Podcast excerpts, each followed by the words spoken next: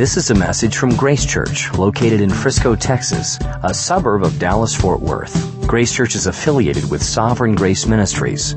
The Grace Church website is gracechurchfrisco.org. The speaker for this message is Pete Payne, pastor at Grace Church.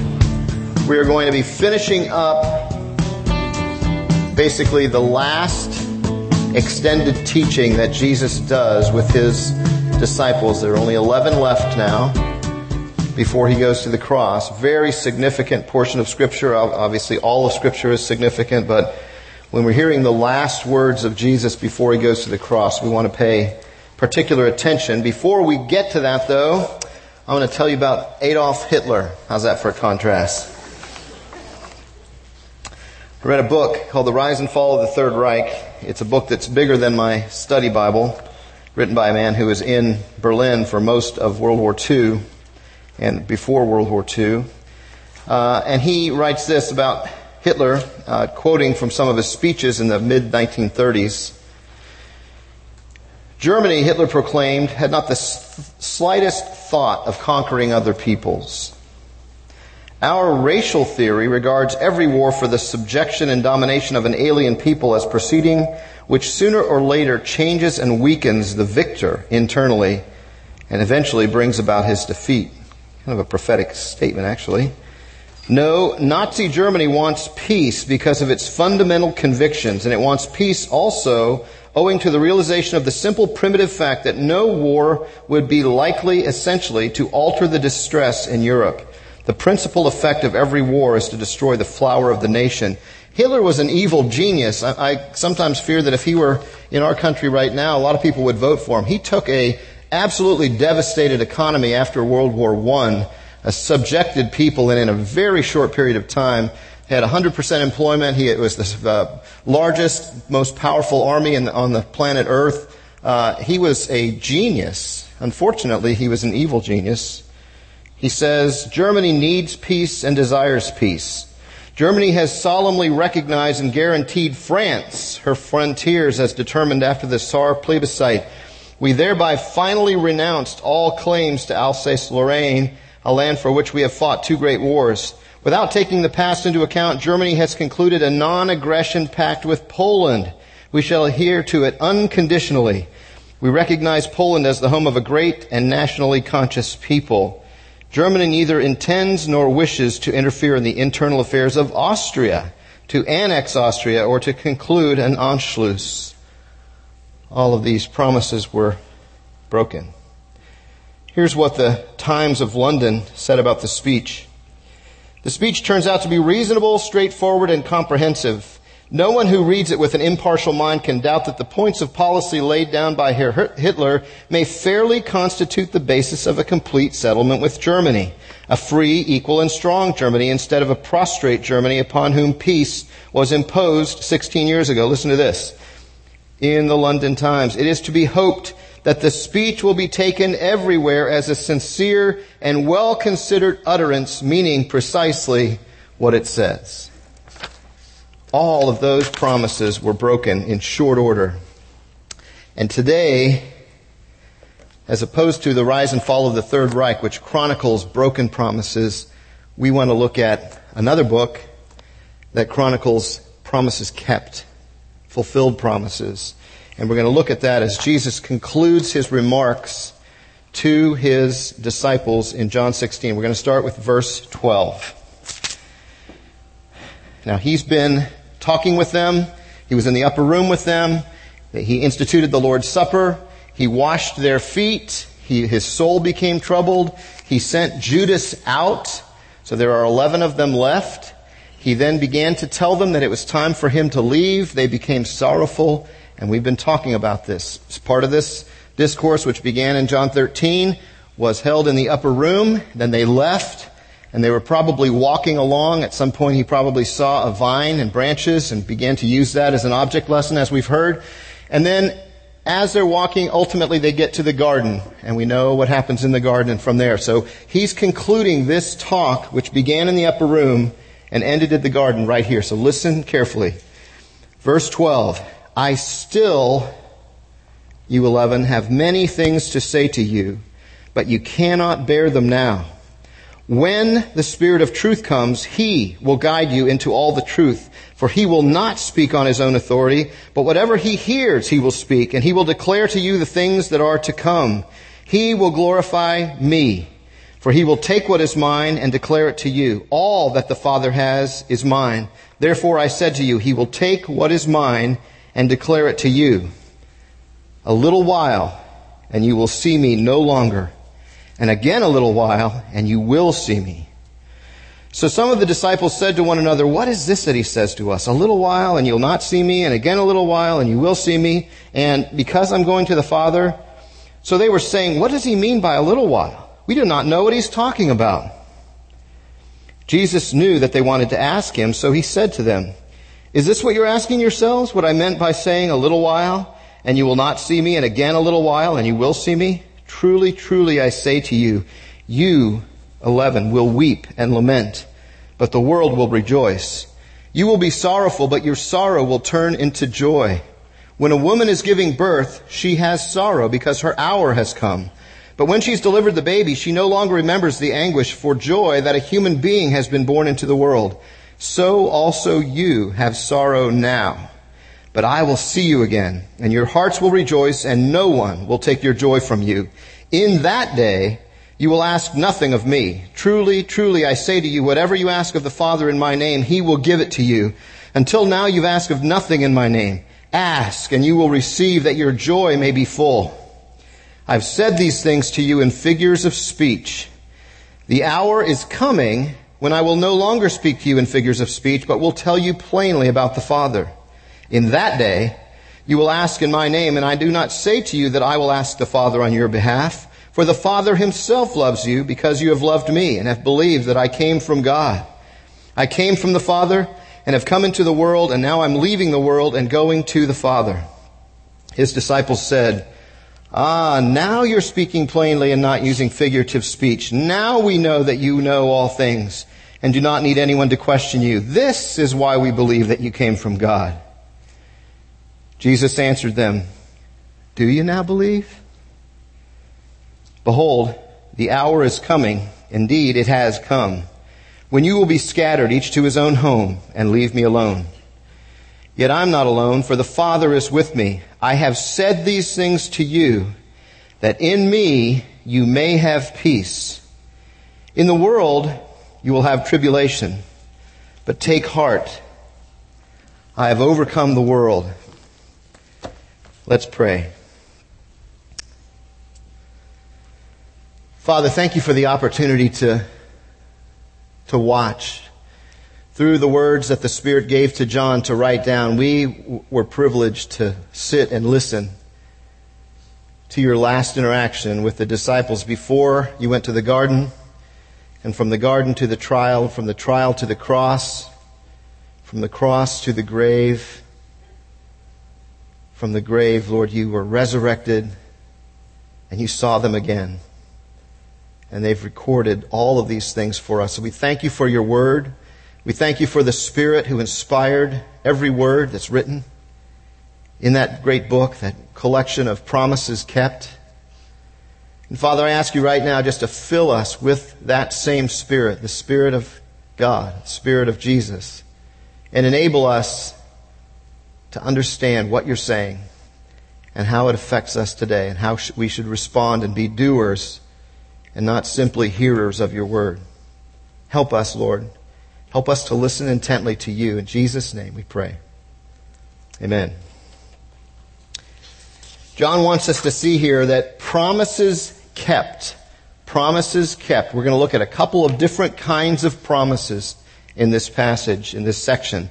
Promises kept empower us to fight and to wait for promises that are yet to be fulfilled. So we're going to look at promises kept. We're going to look at promises that are yet to be fulfilled. Promises kept empower us to fight and to wait for promises that are yet to be fulfilled.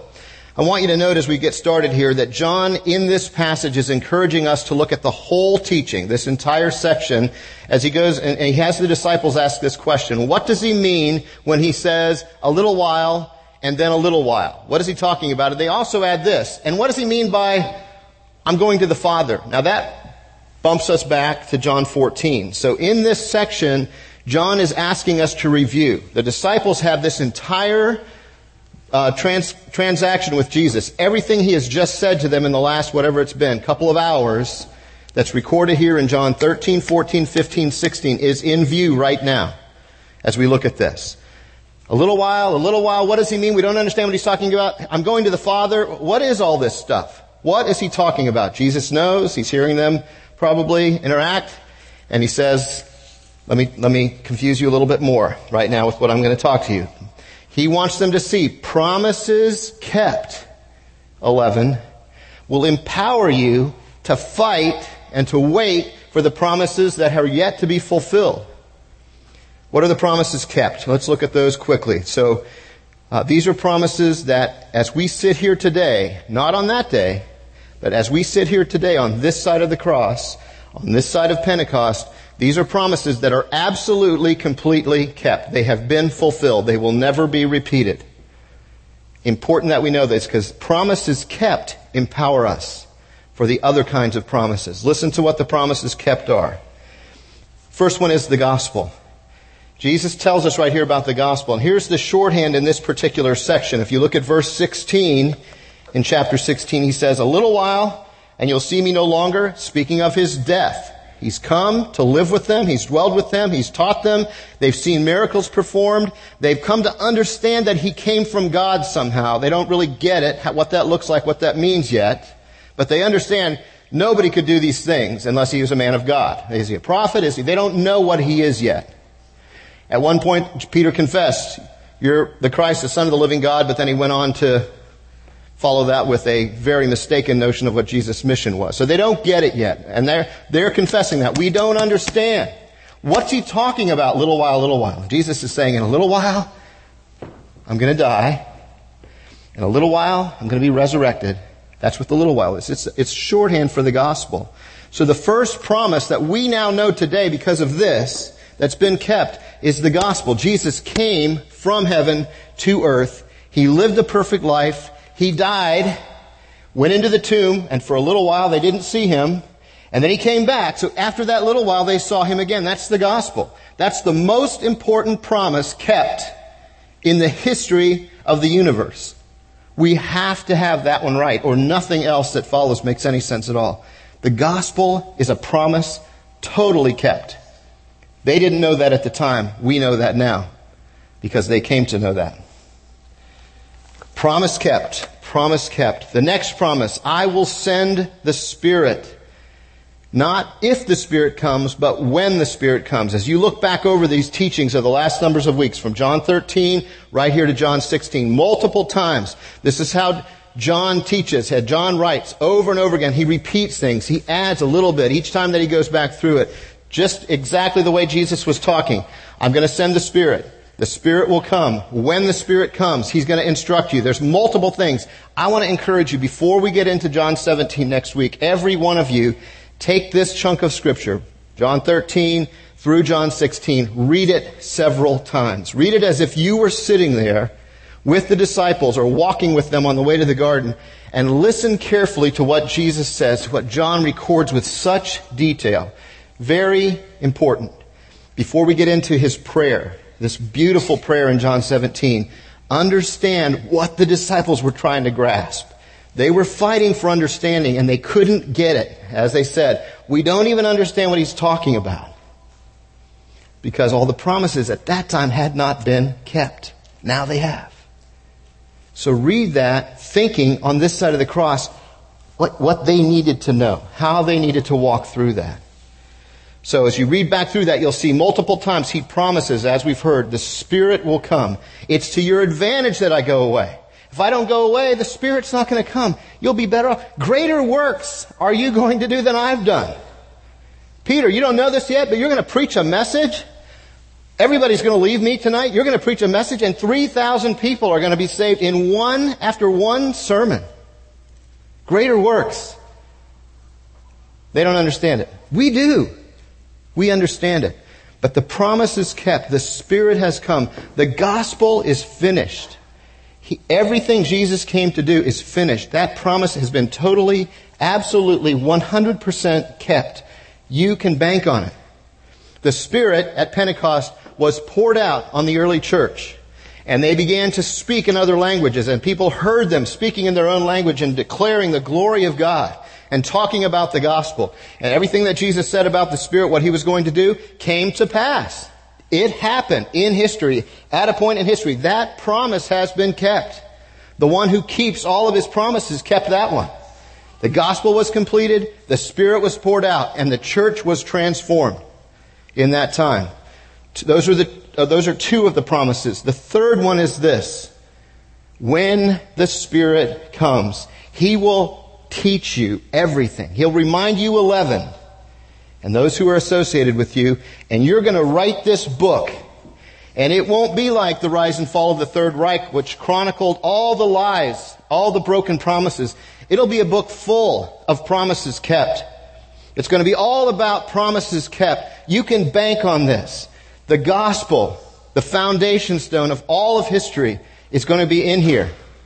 It's kept. It's done. The Spirit has been poured out and is available for every believer. As a matter of fact, you cannot be a believer unless you're filled with the Spirit and, and regenerated, born again by the Spirit. Nicodemus, don't you know these things? And then the Word came. And as the canon was completed and as God superintended that whole thing, we have the Word of God. The book of promises kept and promises yet to be fulfilled right in our laps as we've talked about. So those are three promises that have been kept. Critical to know that. Listen to a couple of other ones that are a little bit more personal. They're not as broadly universal. He says to the eleven, and he wants us to know this because they wrote it down. Tonight, this hour has come, you're going to be scattered. You think you get this?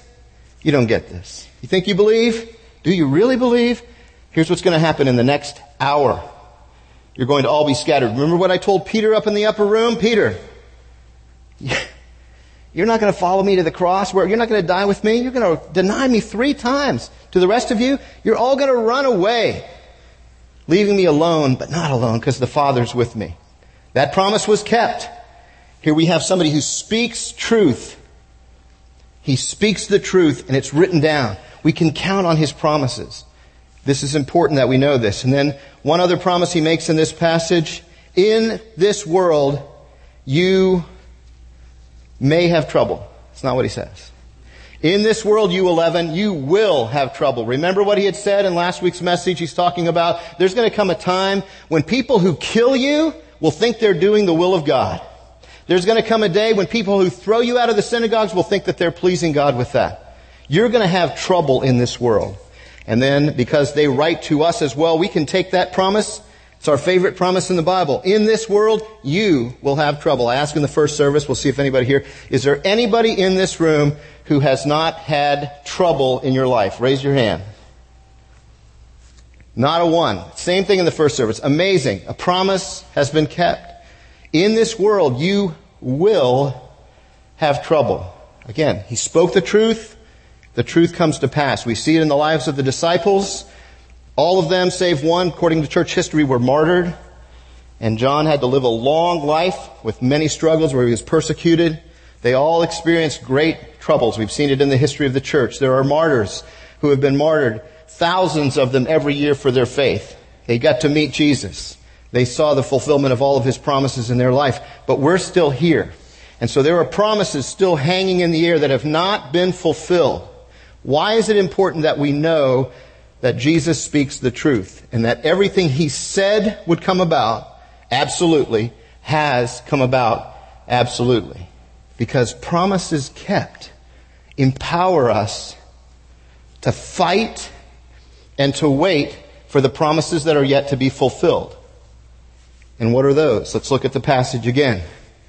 At this entire section of scripture that he's pointing us to. These are, and I want to be really careful here, these are, these are promises that are still in process.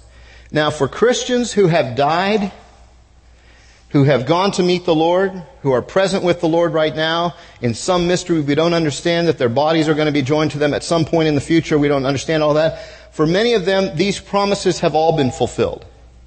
All they're awaiting is the final day. But for us, if you're still here, there are still good works prepared today and tomorrow, and however long the Lord keeps you here for you to do. There is still fruit to be born.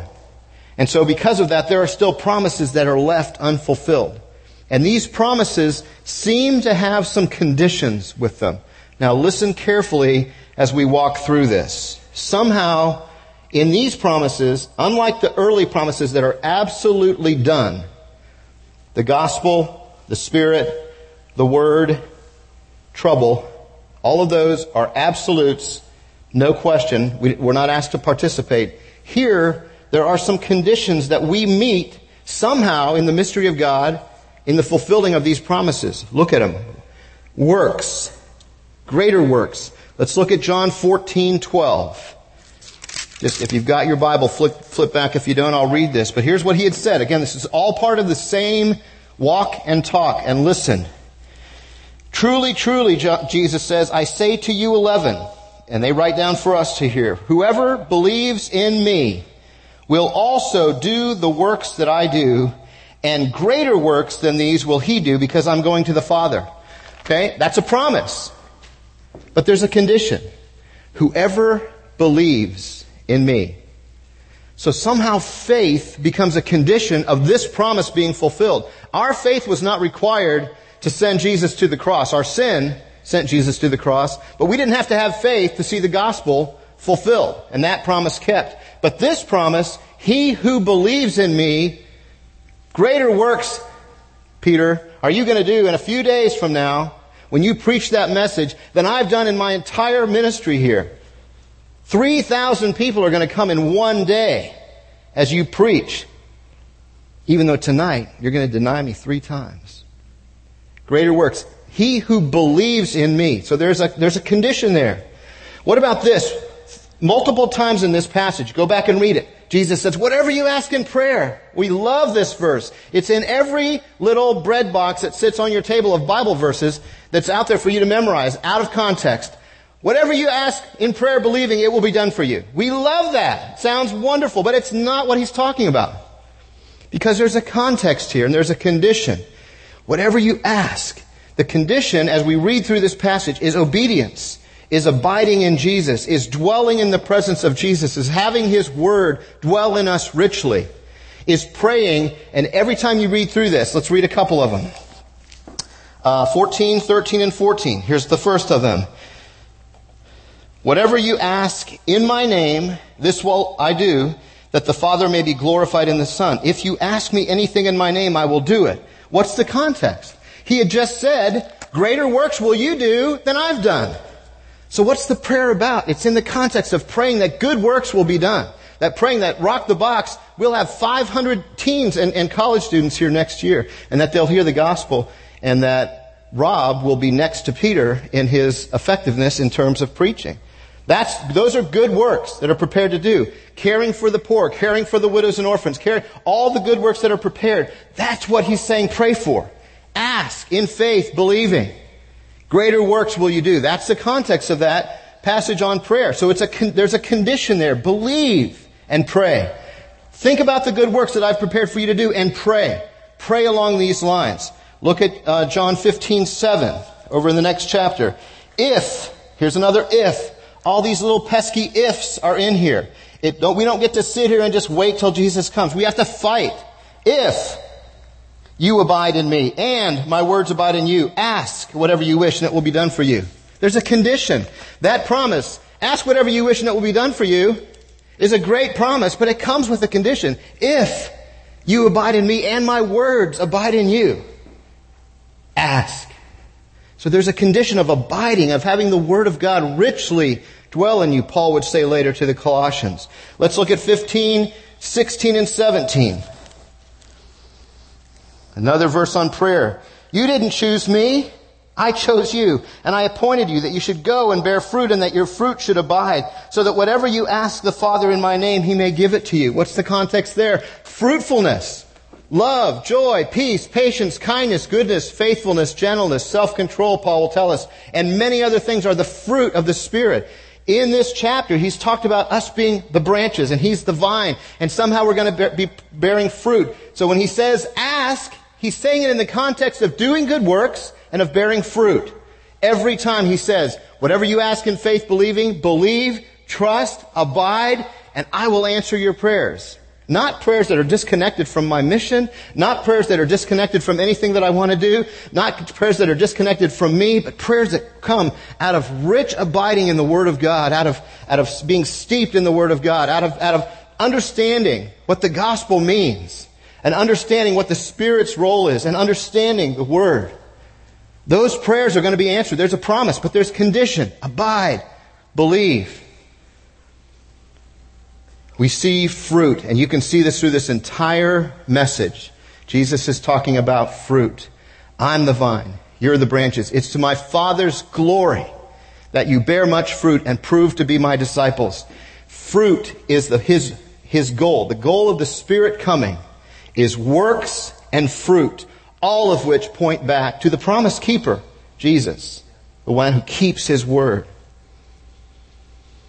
And he says then, that you may have peace. In verse 33 of chapter 16. Look at this. This is very interesting. Leon Morris pointed something out that I want you all to see as we read 1633. Here's another conditional promise. I've said these things to you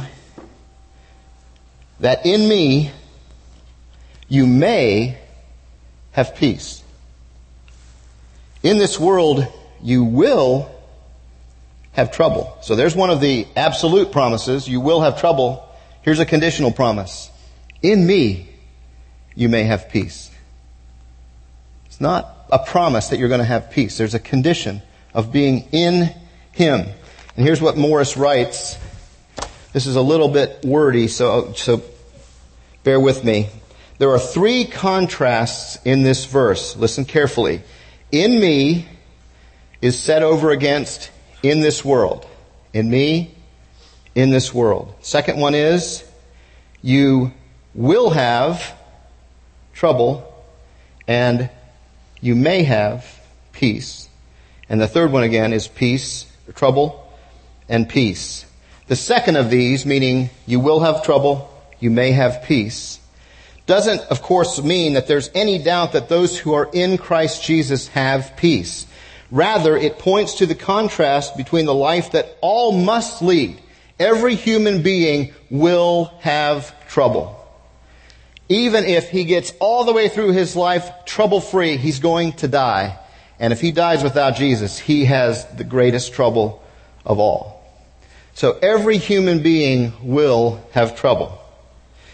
It points, this verse points us to the contrast between the life that all must lead, a life in the world, and a life that all do not lead, a conditional, in Him.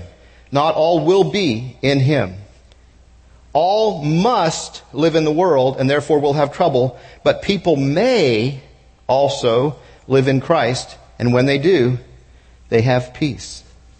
So there's something mysterious here. John is in no way teaching that Jesus came and did his duty, did, fulfilled the gospel, fulfilled his promises, sent the Spirit out, and now he is just sitting back, seeing if we're going to do all the ifs. That's not what he's teaching. If you read the rest of the New Testament, you will find very clearly that everything starts and ends with him. But somehow in the mystery of God, all of these ifs, very troublesome words are here, and what they tell us to do is fight for these promises to be fulfilled in our life. If you abide in me and my word abides in you, what do you do with that? Do you shrink back and say, oh well, his word isn't abiding in me? Or do you fight to make sure that the word of God is abiding in you and you're abiding in it? Yes, you fight. You go read John Piper, get his fighter verses and you fight because you want to be fruitful. You don't want to be Judas. Every branch in me that bears no fruit will be cut off. Now, that's a troubling verse. That's, that's the most, one of the most terrifying verses in the Bible because listen to what he says there in John 15. Every branch in me that bears no fruit will be cut off and ultimately cast into the fire. Judas was a part of the fellowship. He was there. He was in Jesus. Problem was, Jesus was not in him. As we read in chapter 13, Satan entered Judas. But every branch that is in me will bear much fruit. But there's a condition again. Fruitfulness requires abiding, requires the life, requires the fulfilled promises of God, the kept promises of God, the gospel, the Holy Spirit coming, and the Word of God. Those things must be present. We must be resting on those. Those must be our foundation, or none of these other promises will come to pass. We don't want to be fruitless branches. It's not His will for us. But we have to fight for these things. What happens, what happens if we don't meet the conditions? If we look at our life, we look at these two vines, one that is full of fruitful branches, and one over here that ultimately, he says, is going to be burned up, and there's no fruit. There's worldly fruit. There's no fruit of the Spirit. What do we do if we don't meet the conditions? If we look at ourselves, we, we examine our life, we examine our heart, we say, there's no fruit, I'm not joyful, I'm not uh, bear, I'm not doing good works. I haven't preached the message and three, have seen 3,000 people be saved, which is not a requirement, by the way. What happens if we don't meet these conditions? Listen to what Morris goes on to write about the disciples, and there's, there's such great hope here. Listen carefully. When they, meaning the eleven, had all forsaken Jesus. So here, picture this. Here they are. They're getting, they're just probably stepping into the garden. They're just getting ready where Jesus is going to go pray and has the other gospels tell us what his prayer was. Father, if it's possible, let this cup pass from me, but not as I will, but you will be done. So he's, he's done battle against the world. He said, I've overcome the world in this. He's now going to do battle against his own flesh, and he's going to do battle against the devil. So the world, the flesh, and the devil are going to be defeated on this night by Jesus, the keeper of promises. But as he's going, he says, Guys, you don't get this. You don't understand yet. You can't understand. I just told you an hour is coming when I'm going to tell you these things plainly, and you think it's now. It's not now. The promises haven't been kept yet. The gospel's not been finished yet. The Holy Spirit's not been poured out yet. You do not get this. You can't. Even in that condition, listen to what he says. When they had all forsaken Jesus, the disciples, they might well feel so ashamed you ever feel ashamed what you've done? That they would remain uneasy whenever they thought of him. But listen, he predicted their desertion in the very same moment that he said to them, I assure you, peace will be yours. He loved them for what they were and despite their shortcomings. When in the future, after all the promises had been kept, they looked back on their desertion. They could reflect and write, as John did for us, that Jesus had predicted it. How he knew we were going to desert him. And he still went to the cross. And in full knowledge that they would act this way, he had promised them peace, and he promises that to you as well. If you're stuck, as you heard that word this morning, if you're stuck, if you're in misery, if you're if you're resisting coming to God because you're afraid of what that interaction is going to be, hear this word. Peace not as the world gives. The world will infallibly bring them trouble. That's its characteristic. But Jesus can bid them take heart. I've overcome the world. He had overcome the world. The perfect tense in the original denoting an abiding victory, not just for them, but for us as well. This statement, spoken as it is in the shadow of the cross, is audacious. The cross would seem to the outsider to be Jesus' total defeat. He sees it as his complete victory, and so do we. His victory over all that the world is and all that the world can do to him. He goes to the cross not in fear or in gloom, but as a conqueror. He's conquered. He's completed the work that the Father gave him to do. He has taken our sin upon him and become sin for us. And as you heard this morning, there's this great exchange that's occurred. We have His righteousness. We're His children by faith in what He's done. That gospel message is done. It's completed. It is finished, He said. Then He went further. He didn't leave us as orphans. He sent the Spirit into our hearts. And we sang this morning, by whom we cry, Abba, Father, I'm adopted. I'm not just left on my own to do this. I, I must bear fruit. And I can't bear fruit, but the Spirit's power comes. The promises of God, the kept promises of God empower me to see these other promises fulfilled in my life. I can be fruitful.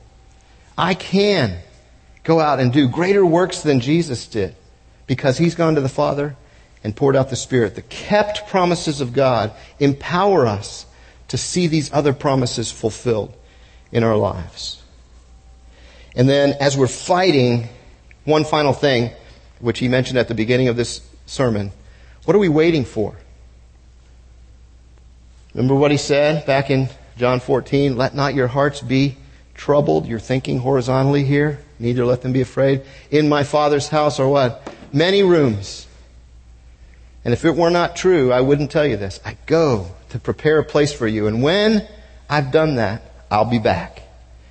That's another absolute promise that we have nothing to do with that we can count on. Because we can count on this faithful one who's a promise keeper to keep that final promise. So as we fight, as we fight for fruit, and as we fight for good works to be done, for this, the things that glorify God in our life, we wait, we look, and as Peter said, we set our hope completely on that day. He's coming back and He's bringing grace and He's bringing rewards and He's bringing well done, good and faithful servant messages to all who have believed, all who have waited for Him, all who have fought and haven't fallen back. So what do we do with this right now as we're waiting? And I've told you this many times. Let me just read this. We fight. We fight to see all of the conditional, not yet promises fulfilled in each of our lives and in our corporate life together. Listen, the word says this. Each one of you should use, each one, every single person, whatever gift you've received to serve others, faithfully administering the grace of God, which comes in many, many different forms. Lord, give me a passion to be filled with fruit, to do these good works that you've called me to do. Show me my gifts. Pour out the Spirit. Let me meditate on the gospel. Let me be filled with the Spirit. If you're a believer, the Spirit of God dwells in you. As we, as we read in Romans 8 this morning. If you're a believer, truly a believer, the Spirit of God already dwells in you. But the believers in the book of Acts were refilled and refilled and refilled, and they kept asking for more. And Paul told the Corinthian church, earnestly desire spiritual gifts. The, the, the New Testament is just full of these admonitions. The Spirit's work within us is critical. So the gospel, the Spirit, the Word, abiding, these finished promises of God. We fight with these things. We fight to abide in Him. We fight and we cry out for His presence to abide in us. If you abide in me and my Word abides in you, ask whatever you would like it have and it'll be done for you. We pray with the power of the absolute promises of God, these finished promises of God, the gospel, the Word, the power of the Spirit to be applied day after day, week after week to everyone. We want to be doers of the word. And in order to do that, we're just like the disciples. Try to do it on your own, you don't get it. We need the Spirit's power to come. We need Him to come in power again and again. We pray to earnestly desire the gifts of the Spirit so that we can be effective in doing our part to build up the body of Christ. We cry out to be filled again and again, just as the early church was, so that we can bear fruit and so that we can finish the good works which his word says have been prepared already in advance for us to do. There's good works this week. There are youth to invite to this concert. There's good works in your neighborhood. There are people that need help and care who have no idea who Jesus is. There's good works to be done in the community. Paul says, do, uh, do, good to all people, especially to the household of God. There's people in this church who have needs, who need prayer, who need specific things, who need to have their paint, the house painted. There's all kinds of things. There's many, many gifts of the Spirit, but, but it's the Spirit who fills us to do these things. So here's the question. What was the difference, ultimately, between Judas, who was in Christ, he was attached, he was fellowship, but in the end he was lopped off and didn't bear fruit, and the fruitful branches? They had heard the words together, they had come to know Jesus, that he had come from the Father, at least they knew that much. What was the difference? Remember what Jesus said to them? They said, now we get it. We understand you've come from God. We've heard these things. Now's the time that you're talking to us plainly. And Jesus is saying, I'm still not talking to you plainly. You still don't get it. You need the Spirit's power. And we see this little band of 11 who in just an hour are going to be scattered in fear. They're going to reject Jesus, deny Jesus, deny that they ever even knew him, and, and emphasize that with the curse, the word tells us. And then after Jesus comes back and they're filled with joy, he tells them to wait in Jerusalem until they receive power from on high. And the next thing we see is this band, which now has grown to 120 people who have been witnesses of the resurrection. And they're sitting in this upper room. What are they doing? They're going back through the Word. Read it. Read Acts 1. Read what they're doing. They're in the, in the Old Testament saying, oh, it's necessary that we have to replace Judas because this psalm says this. We have to find another one to take his place. They're in the Word. They're saturated. And they're listening to the words of Jesus who said, wait, wait, you don't get it yet. And then the Spirit is poured out and they all speak with other tongues and they receive these gifts of the Spirit and people are empowered to be witnesses. And Peter goes out and preaches this sermon. And then just a couple chapters later, we see this same group being now persecuted because the, Sanhedrin doesn't like what they're doing. Doesn't like that they're proclaiming Jesus as Lord. And so they call them in and they threaten them. And here's how they pray. They pray the kinds of prayers that I think Jesus is talking about in John 13, 14, 15, 16. Lord, consider their threats and grant us boldness to speak even more boldly in your name. What do they want? Did they want to be released from the threats? Did they want to be, uh, have an easy life? No. They, they remembered the promise. In this world, you'll have trouble. People are going to throw you out of the temple. People are going to kill you. They remembered those promises. And they remembered the other more important promises. Gospel, Spirit, Word of God. And they said, Lord, Here's how we pray. Consider their threats and give us more fruit and give us more boldness. And the place where they were was shaken, the scripture says. As we said in the first service, not by the subwoofers in the concert next week, but it was shaken by the Holy Spirit. We need the Holy Spirit. We are no different than them. We understand the gospel better than they did at that, at, at this point in their life before the cross. We have received the Spirit. Those who are, who are sons of God have received the Spirit of God, daughters of God. You've already received the Spirit, but they kept asking for more, and we need to keep asking for more. You've been listening to a message from Grace Church. For more information, visit www.gracechurchfrisco.org.